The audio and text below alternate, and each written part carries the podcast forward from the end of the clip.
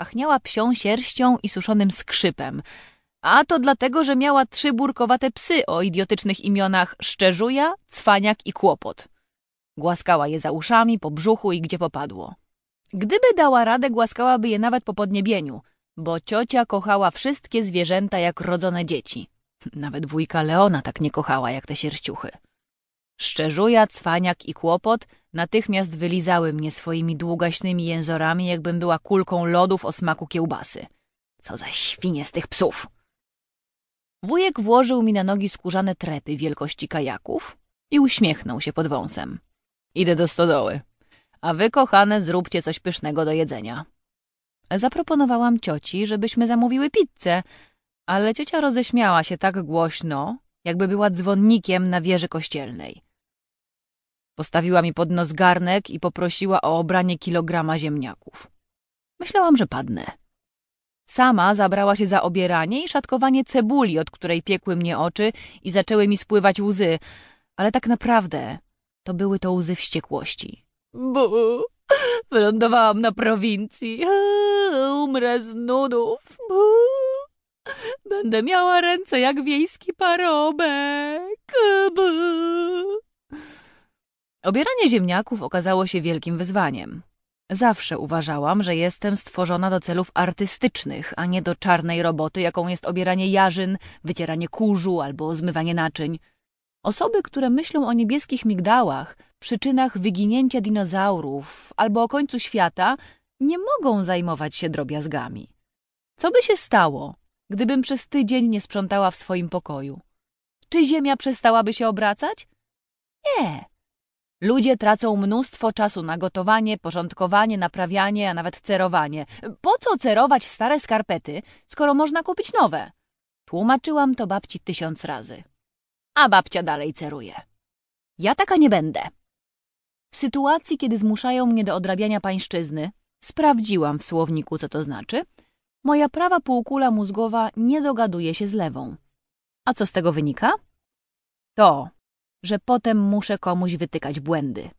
Błędem jest zaganianie mnie do mycia podłóg. Błędem jest zmuszanie mnie do wynoszenia śmieci. Błędem zapraszanie mnie do obierania ziemniaków, bo i tak wszystko skończy się katastrofą. Artysta nie może skupiać się na niepotrzebnych drobiazgach. Właśnie dlatego już po pięciu minutach skaleczyłam się w palec wskazujący. Dziecko drogie! Wrzasnęła ciotka Marylka i włożyła moją rękę pod kran. Boli? Tak, ciociu. Bardzo. Chyba przez tydzień nie będę w stanie obierać warzyw i zmywać naczyń. Jęknęłam, robiąc minę męczennicy. Zagoi się galopem, odparła ciocia, chociaż moim zdaniem powinna powiedzieć do wesela się zagoi. Ale kto by tam nadążył za ciocinnymi powiedzonkami? Masz do wyboru plaster z opatrunkiem, kit pszczeli albo sposób, który stosowały nasze prababki. Na co się decydujesz, ranna dzieweczko? spytała ciocia. Mama zawsze nakleja mi plaster. A co to jest ten e, kit? Taki, którym uszczelnia się okna? Nigdy nie słyszałam, żeby pomagał przy skaleczeniach.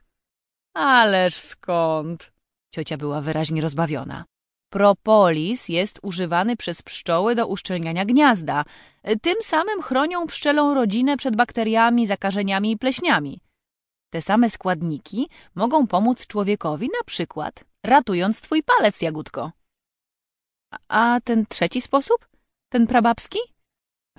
Bardzo zabawnie to określiłaś. Ciocia zachichotała.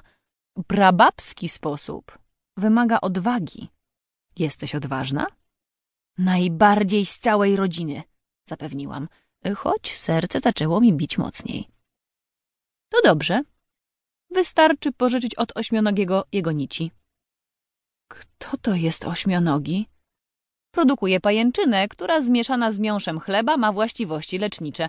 Moja babcia leczyła w ten sposób rany dziadka. Pająk! wrzasnęłam. Tak, pająk. Znam jeszcze inne metody, ale myślę, że na dzisiaj wystarczy. To który sposób wybierasz? Mm, może plaster. Proszę bardzo.